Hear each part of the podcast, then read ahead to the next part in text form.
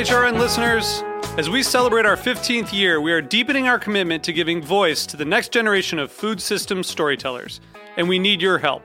Our internship and fellowship programs help activate new possibilities for underrepresented and underestimated young people through experiential journalism, audio engineering, and production training. Through these unique programs, HRN helps food equity stewards build essential workforce readiness skills that expand their potential and foster economic mobility. Please consider supporting these critical programs. And with a minimum donation, you can be entered to win a dinner for two at an amazing restaurant in one of eight cities and tickets to a concert at a great venue in one of those cities.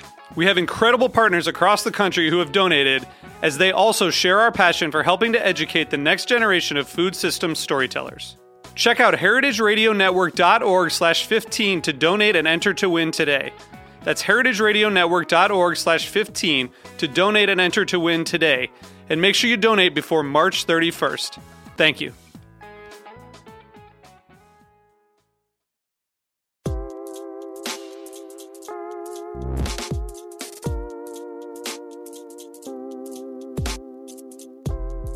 All right, welcome back to Heritage Radio Network on tour. We're broadcasting live from Fire, Flour, and Fork in Richmond, Virginia. My name is Kat Johnson, and before we kick things off with our next interview, I wanted to quickly thank our fabulous sponsor, Virginia Wine, for making our coverage of the festival possible. I'm now joined by two of the South's best food personalities, in my opinion. Um, siblings Matt and Ted Lee grew up in Charleston, South Carolina. And when they left to attend colleges in the Northeast, they missed the foods of their hometown and they founded the Lee Brothers Boiled Peanuts catalog.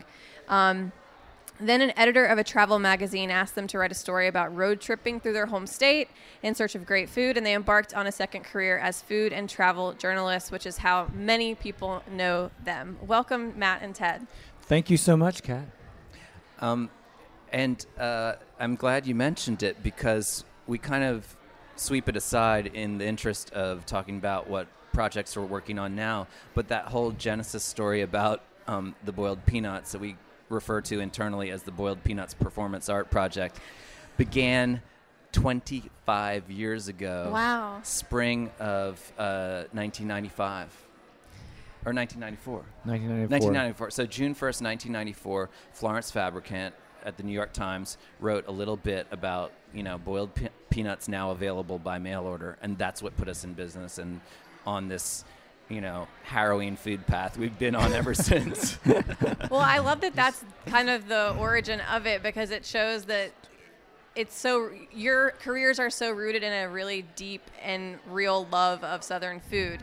Can you Yeah. talk a little bit about what that was like going going away from home for the first time and realizing, oh, the food isn't necessarily as good as I remember it growing up? Right. I mean, uh, both of us went to colleges in the Northeast, and you know, when you grow up in Charleston, you really don't have a choice of being into food. Uh, the food is really all around you, and as a kid, you learn how. So many of the rites of passage.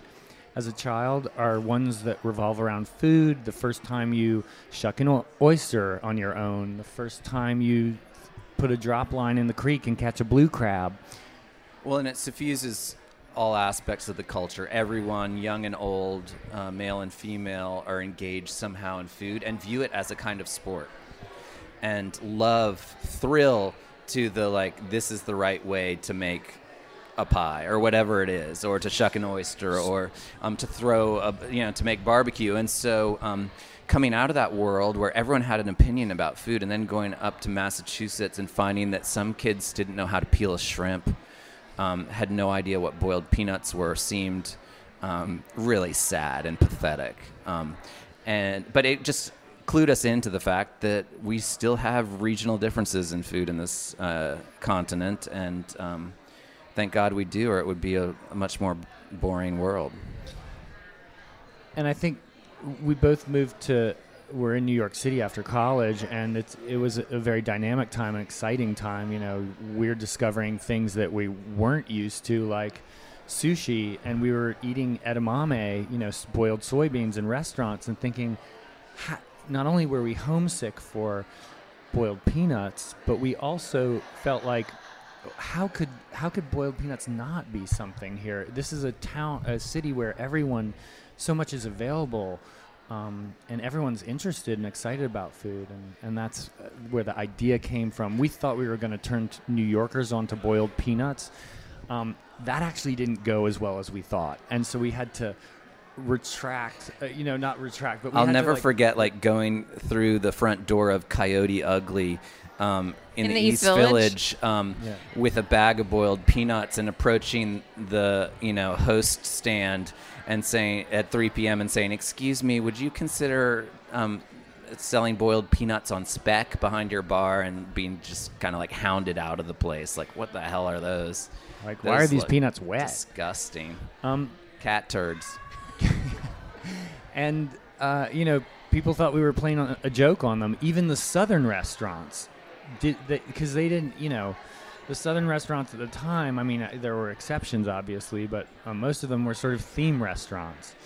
And and so on on the rebound from that, we realized um, that we probably weren't going to sell them on a wholesale level to restaurants to carry them, but we knew partly because of the Florence Fabricant thing that you know we we we'd gotten written about in the New York Times that people who weren't in the South wanted them. the expatriates came out of the woodwork just I to, love that you use the term expatriates for Yeah. yeah.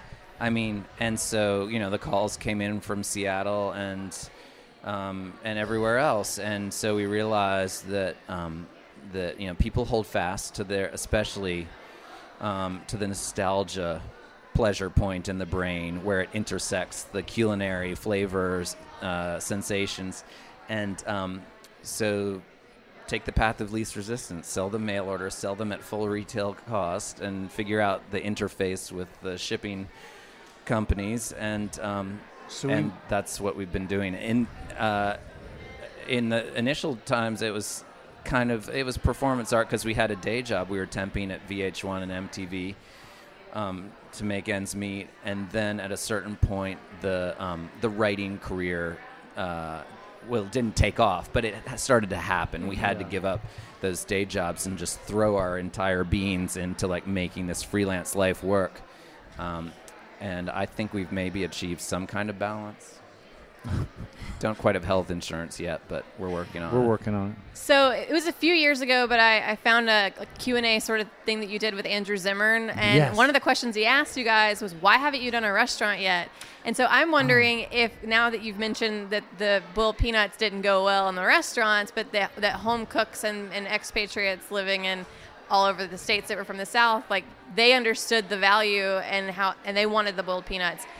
Did that have anything to do with like what set you in the kind of a mindset of we're going to focus on speaking to home cooks, preserving that part of our culinary heritage, and the restaurants is not necessarily what our goal is.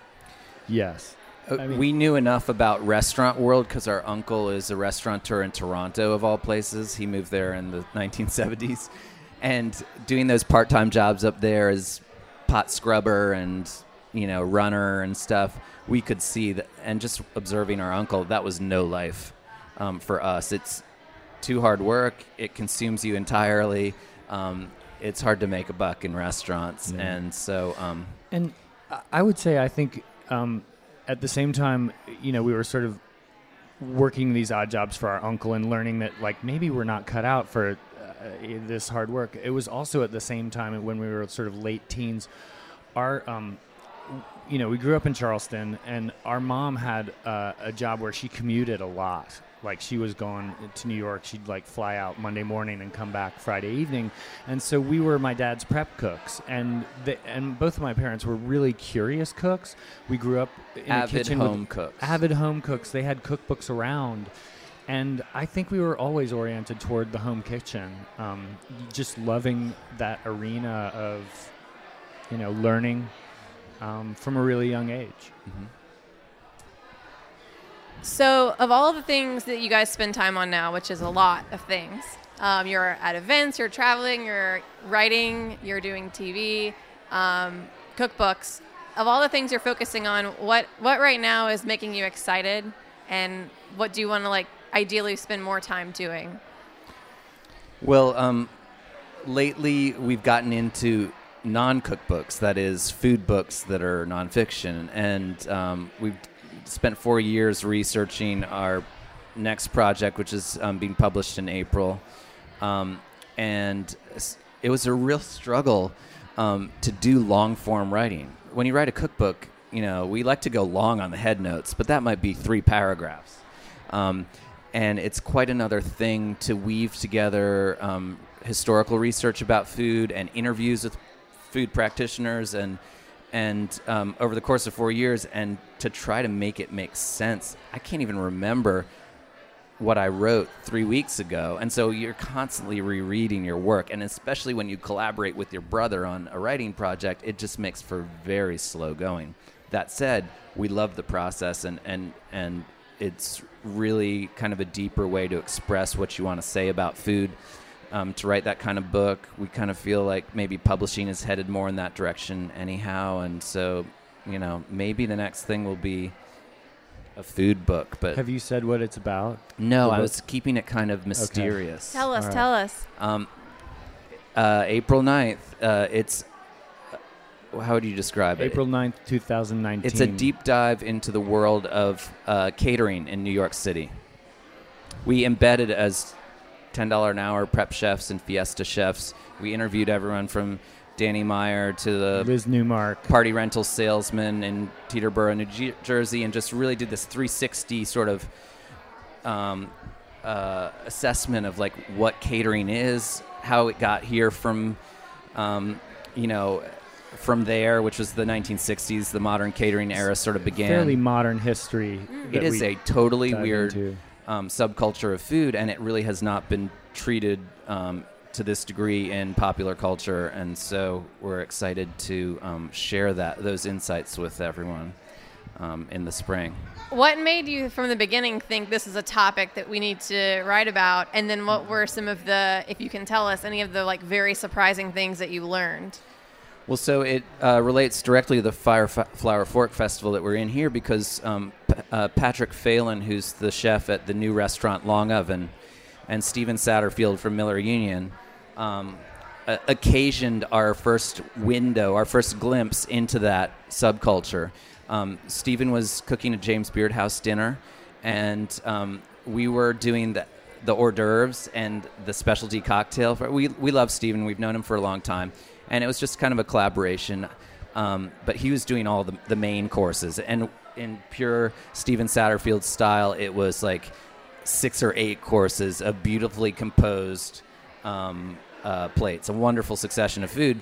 Um, and he was smart enough to know he was only bringing one chef with him from Atlanta to bring in a friend. He had never met this guy, Patrick, but he knew that he was a caterer, a, an executive chef at a top catering firm in, in Manhattan. And Patrick came in with Juan and Jorge Soto, his top lieutenants, champion proofers, and they ripped that dinner. They arrived at 5 p.m. They'd never cooked in the James Beard house. They'd never met Steven. They'd never cooked his food. They had no idea what the recipe was, but they rocked it. They crushed it. And Steven just stepped from, to the you know other side of the line, Expediting and, plate garnishing. wiping and garnishing because um, they did it and and the techniques they used the language they used um, were so different from restaurant world i mean that was And it. the- Is the- that the like this is ingenuity. a world of food crafting so different from restaurant world which now everyone knows. there were, you know, the James Beard House is 80, basically 80 covers, and there were two courses back to back that required searing, and they the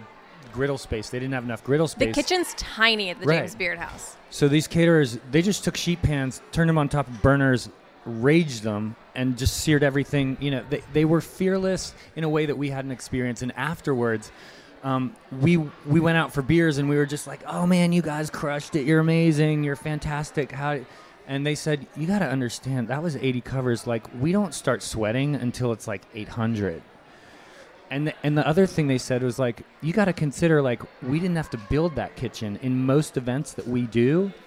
We're they're setting up in they're an setting elevator up- vestibule or out in a grassy field or the Like, loading dock of the Museum of Modern Art, you know, and they're building the kitchen at 3 p.m. and bringing in the food and building the kitchen and then serving out. At it's all 6:30 about or 7. high volume, high expectations. In New York City, certainly, like rubber chicken doesn't fly. High expectations cooking in the most wretched kitchen circumstances. How do you deal with that? Um, on some of the most momentous nights of people's lives. um, you know, you can't f up the wedding, right? And um, and so we just knew we had to, you know, dwell in that world. That was so much more interesting to us than um, publishing another Southern cookbook. So, so we had said, said to Patrick, like, we would love to trail you, and he was said, I, I don't really have room for that. What I need always is More hands, two hands. manos. Um, and so, you know, if Ca- you want to join the team, hands. join the team.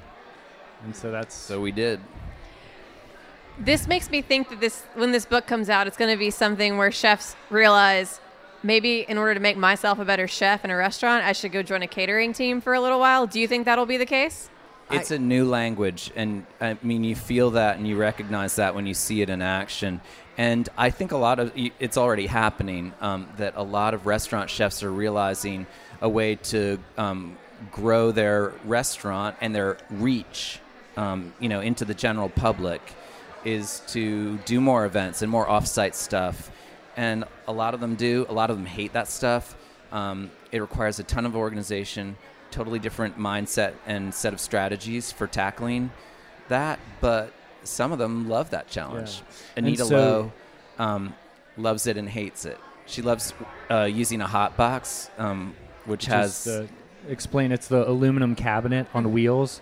that you um, use to cook and finish food on site wherever you happen to be over sterno. So you transport the food in it, and then you transform it into an oven with sterno and sheet pans once you get to the site. Um, but that's, uh, you know, Steven Satterfield, the chef at Miller Union. He once he had that relationship with Patrick, that enabled him to do events at a larger scale that he never would have considered.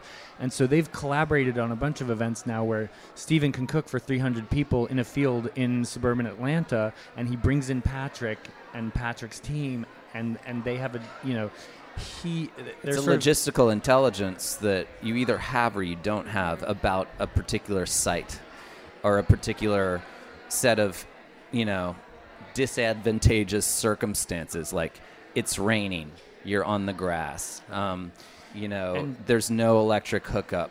Um, it's a certain type of event. And- At weddings, you have to be ready for long toasts. What if the toast goes on 20 minutes extra and you had calibrated the lamb to come out at a certain time because you wanted it medium rare? Well, 20 minutes could ruin that, right? Certainly fish. Oh my God. You know, the overcooked salmon. So it's balancing like these insane logistics, almost like supply chain level logistics. Yes. But being able to improv on a moment's notice. absolutely. I mean, the, It's the- all about the food torture the the because the food really is stressed and strained and pulled this way and that way, and you just you can't truly be a perfectionist in the catering business. yeah. And you we have to be. You there are have various strive analogies best. that we that we bring up, but um, one is uh, the the the venue kitchen is sort of like a, a mobile army surgical hospital. Triage is a big deal because you're reprioritizing on the fly depending on what contingencies you encounter. calamities. Um, We should cut off the conversation here and embargo it for another discussion with you in April Okay, when the great. book is coming out. Well- it's called Hotbox. Hot. Bo- oh, great. Yeah, you can pre-order it on Amazon. Check that out. Well, this is this has been just very cool. Um, I did not expect to have a conversation. Yeah, about you're you're you're breaking the news. Amazing. Well, thanks for like sharing some details about it. I think it's going to be super interesting to hear about a part of the food industry that uh, many people don't pay very much attention to. Mm-hmm. Um, but I kind of want to pivot back a little bit to cookbooks. Yeah. Um, specifically, you guys do a cookbook camp. Cookbook yes. boot Cookbook camp. boot camp, Boot yeah. camp. Can you talk about that and, and Sure. what people take away from that when they're working on their own projects? Absolutely. So every chef, especially, but a lot of people, civilians besides, have a dream of a cookbook. They just like, you know, love that idea of making permanent my food philosophy. You know, there's something about that that's so appealing. You know, my restaurant lifespan might be 10, 15 years, um, optimistically, it might be longer. And to memorialize your viewpoint about food in cookbook form is really satisfying to think about. Just to know that, like, that book will live on, uh, will outlive you. Um, it's immortality in, in a fashion, um, and also just a fun project to tackle. Um, so, time and time again, chefs had hit us up. Can I pick your brain? You know, h- how do I do this? There isn't a lot of information out there. and the people involved in publishing cookbooks and the agents aren't very helpful, and other cookbook authors aren't very helpful telling you how to navigate. How do I get an agent? How do I craft the proposal? How much of the book do I have to have in in advance? You know, there's all, all these questions you have, and there's no one source to do it. So we just decided, forget it. We're going to do a two-day curriculum, intense, like boot camp, like 8 a.m. to 5 p.m. on a Monday and Tuesday, and we're going to take these chefs six at a time through the standards and practices of cookbook publishing, how to run a photo shoot, but at the beginning, how to tell your story, like. What is my food? How do I use words to describe my food? And one of the early decisions you have to make, we sort of take it in series of the kinds of decisions you have to make. There's six seminars, three on each day, and the first one is all about writing. It's basically writing exercises. Remedial college. Um, and it's sort of like the decision you need to make is are you going to be writing the book or are you going to be having a collaborator help you with the book? Um, because, you know, even if you're the, a great writer, you may need a collaborator because you don't have the time, you know, and sort of getting them to understand like what are the holistic, um, what are the holistic uh, experience, like what is your experience like that's you need to make decisions that related to like your time. Like a lot of the chefs who come to our our program have two restaurants. The, the, the notion that they're ever going to find time in the margins of two restaurants is almost uh, fantasy So Um, that they'll inevitably need a facilitator of some fashion. of some kind. Um, so like David Chang, he always uses a co-writer. You know, Yeah, there's no shame in that. There's no shame in that, and those collaborations can be amazing. You know, April Bloomfield and JJ is that you Good. get it done. You know, and so Um, how do you achieve that? and how do you make those decisions and and we've had chefs come to our you know uh, younger chefs come to our our sessions um, and maybe they've been on top chef or they've been on chopped and they see their friends you know having cookbooks and they think that now is the time. And we'll say you know be realistic. If is now the time to do a book? Because that's another decision you have to make is like because if you're do you own your restaurant? That's another Is the book about you or about the restaurant? You know, is it the restaurant book that you sell off the bar, or is it really more an expression of you and your personality and your thinking about food? And frankly, we have to ask them all, what do you have to say about food? You know, what do you stand for? And um, like how is your book going to be different from To say that the ones that are out there my my cooking is fresh, seasonal, and local is not differentiating. You know, you have to go several levels deeper than that. Like, who are you? But also, how did you come to be here? And um, there are examples of chefs who aren't owners of their restaurants who did work on cookbooks in the margins of that thinking that the restaurant would be there by the time the book came around and it wasn't there for whatever reason there's numerous examples whether they were fi- you know whether they were typical fired whether cookbook the restaurant project closed takes about three years at a minimum, and so a lot can happen in three years at the restaurant level and in publishing. Your editor might get fired or sent off somewhere else or accept a better job, and then. I mean, publishing's a miserable business, but um, just just to sell our, our talents but better we can That's help. why you navigate- need the yeah. boot camp. That's Well, it was need- really therapy for us because we get to unload all of our bad experiences Yeah. in publishing, I and you know, so that you don't have to experience that. I think from the outside, it would appear to people like our books have won awards. Everyone has won awards, um, and it looks so beautiful, and it, and and they look beautiful. We're very proud of them, but people assume that that was the result of uh, an experience that's like the appearance of the book, and it's actually a ton of hard work. It's so much hard work, and the chef really has to decide whether they want to do that work, um, whether that's the best expenditure of their time and energy. And in a lot of cases, it is. Well, But and let's end this discussion on a happier note. I mean, the reason that we do this and the reason we remain interested and believe in, in cookbooks is that they remain a viable business. Uh, you know, in publishing, hardcover book, uh, cookbooks sell beautifully, and people still love them, respond to them, share them, and um, view them as an important cultural touchstone. And um, it will ever be thus. Um, especially for restaurateurs who can sell 10 books a day out of a Right. restaurant, which kind of puts you in bestseller status at the New York Times. So. One of our uh, alumnus of boot camp is Paul Fehribach of the Big Jones Big Jones in Chicago. It's a great Southern restaurant in Chicago, and I'm pretty sure he sold a two book deal after doing our boot camp. And one of his struggles was about like, you know, I want to do a restaurant book, but I want to do a culture book, and we were like, but you don't have to. You don't have to decide. You can do both. Pitch And So both. he's doing both. And Well, that was one thing I was going to mention was obviously publishing and uh, journalism, you know, ma- food magazines in particular, are having a really hard time right now, um, moving to digital a lot. But like you said, cookbooks, hardcover cookbooks, are doing really well, Yeah. and it's a, a really exciting time. I mean, we get tons of cookbooks to our office Right. with cookbook related uh, podcasts, and it's really exciting to see like a wide range of voices, chefs, Yes. non-chefs, home cooks, um, people from all over the world that are writing some really incredible books that are making it attainable to cook like Chinese food from a very specific Right. region, for example.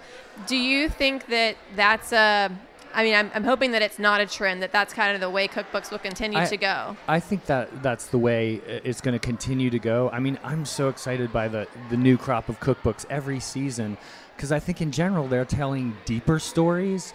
Um, you know, from regions and and micro regions and and just stories we haven't heard of. Like you know, I think of Von Diaz's recent book about you know she grew up in Atlanta but with Puerto Rican ancestry and that that sort of merging of Puerto Rican and and um, and Southern food. Um, you know, uh, turnip greens and tortillas. Uh, Eddie Hernandez's book. That's another one from Atlanta. That's about that crossover. And, and those stories are amazing. The food that comes out of those stories are amazing. The recipes, um, and I just I just think it's an exciting time, and it, you know it's interesting. I think cookbooks are ever on the increase, and and there are, and I think back to when we did our first cookbook, and when we sold that, when we sold our first first cookbook from Proposal, people said, "Oh my God, you're doing a Southern cookbook? Like, does the world really need a Southern another Southern cookbook?" And but people, what people don't understand is that ten thousand like, Southern cookbooks later, cookbooks answer are like yes. not instructional novels. And the ones that good you mentioned. Von's and, Eddie's, are showing how diverse Southern food really is. Exactly, exactly. So the story only gets more deep. but it's you know, reflective of the f- fact that the audience for cookbooks is actually growing, or at least diversifying. Um, you know, we're still working our way out of a dark ages when you know co- home cooking was considered the province of a woman.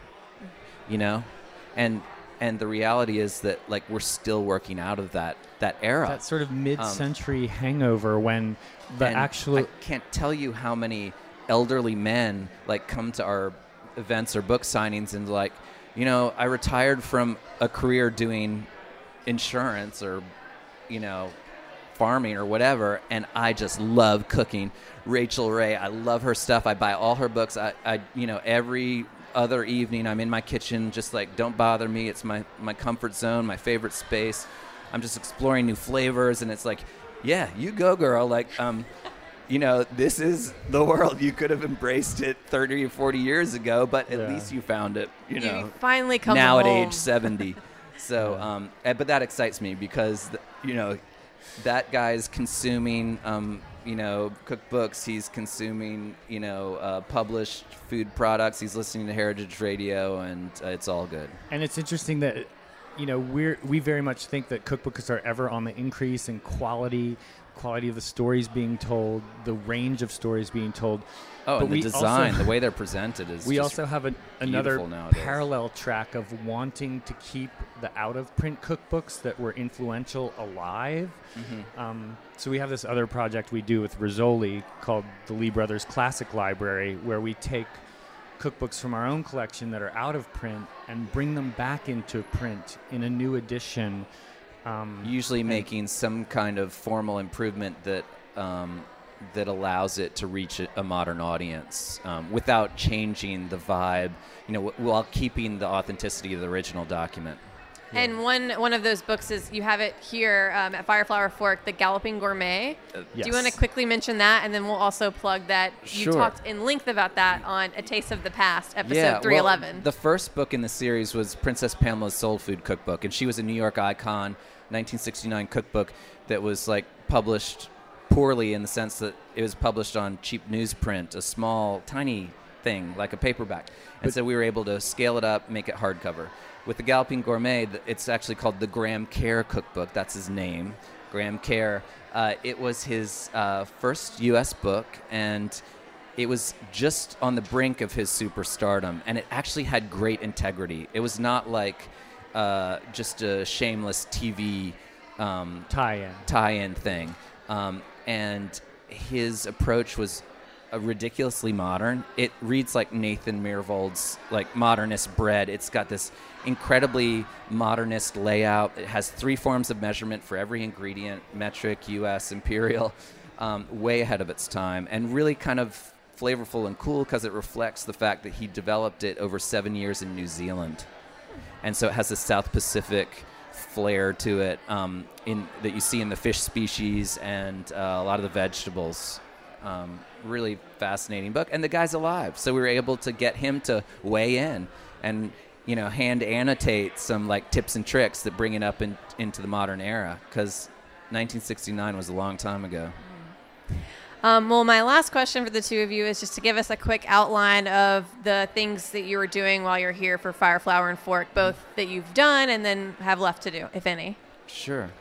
So we did a dinner last night at Long Oven, um, which uh, you know we talked about Patrick Phelan and this collaboration we've done in the past with Patrick Phelan and Stephen Fett Satterfield, um, and so we did a, a, a big dinner there that was vegetarian, which was exciting. Um, When he says we did a dinner, what he really means is we dipped some radishes in sesame seeds and pixie dust. Yeah. That was the As- only thing we did. as the native, uh, as One the of home the cooks, hors it- d'oeuvres.